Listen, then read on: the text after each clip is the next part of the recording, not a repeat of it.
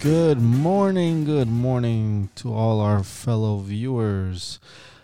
This is Andrew from the Silver Lining Podcast. As you can tell, well, you probably can't tell, but as you can see, I am the only one on air today.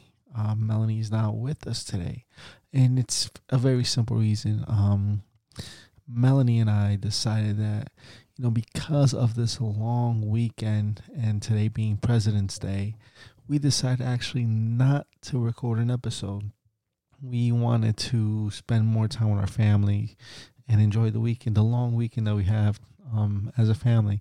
So I'm just here doing a public service announcement that this week we won't have an episode of our podcast. I know, I know some of you might be a little upset about that, and we apologize for it. But next Monday, we will be back and we will be better than ever. So stay tuned, and I hope to see you guys back on Monday.